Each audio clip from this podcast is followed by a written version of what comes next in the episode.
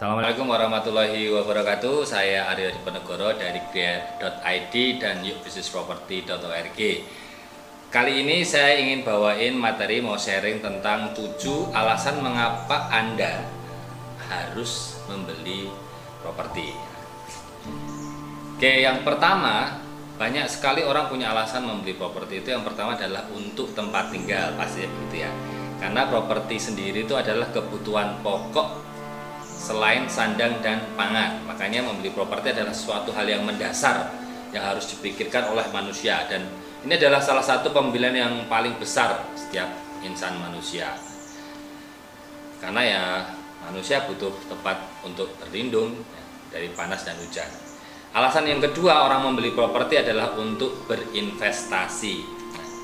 Karena apa? Karena bumi ini kan diciptakan hanya satu kali nih, sedangkan manusia makin hari makin bertambah banyak, sehingga properti sendiri menjadi barang yang e, langka, yang banyak direbutkan. Nah, teori ekonomi makin tipis barangnya, makin sedikit barangnya, harganya akan makin e, naik, terutama bila demandnya juga makin banyak. Nah, di situ berarti ada e, ada kenaikan investasi yang bisa digunakan sebagai sarana investasi.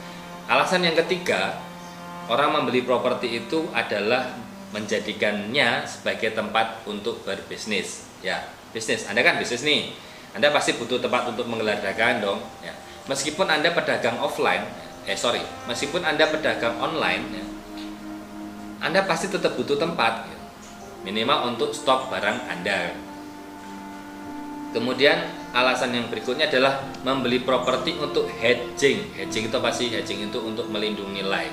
Jadi misalnya karena harga properti itu makin hari makin meningkat, ya kan? Di satu sisi kita mungkin melakukan bisnis, melakukan investasi yang memiliki resiko dan itu butuh di cover, di cover atau di hedge atau dilindungi nilainya dengan apa ya? Dengan properti karena properti harganya selalu naik, ini ada potensi turun sehingga kalaupun ada kerugian di sisi sini, harga propertinya bisa cover up uh, resiko dari kerugian. Yang berikutnya adalah membeli properti untuk disiplin menabung. Saya ketemu beberapa orang itu membeli properti bukan lagi untuk tempat tinggal, tapi mereka memang menyisakan sebagian pendapatannya daripada menabung rupiah di tabungan, dia berinvestasi atau dia menabung di dalam bentuk rumah. Dengan caranya apa? Dia membeli dengan KPR atau mencicil rumah langsung kepada si penjualnya. Nah, alasan berikutnya adalah membeli properti untuk melindungi dari gerusan inflasi. Seperti yang saya sampaikan tadi, properti kan makin hari makin harganya makin meningkat, ya kan?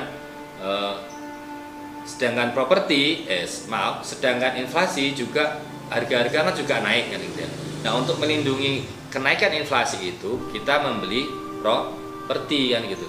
Sehingga nilai rupiah kita itu bisa paling minimal menahan lah atau menahan lah gerusan inflasi kan gitu. Sehingga nilai rupiah kita akan nilainya tetap. Nah, yang terakhir adalah membeli properti untuk jadi properti jenik. Nah, apa itu properti jenik?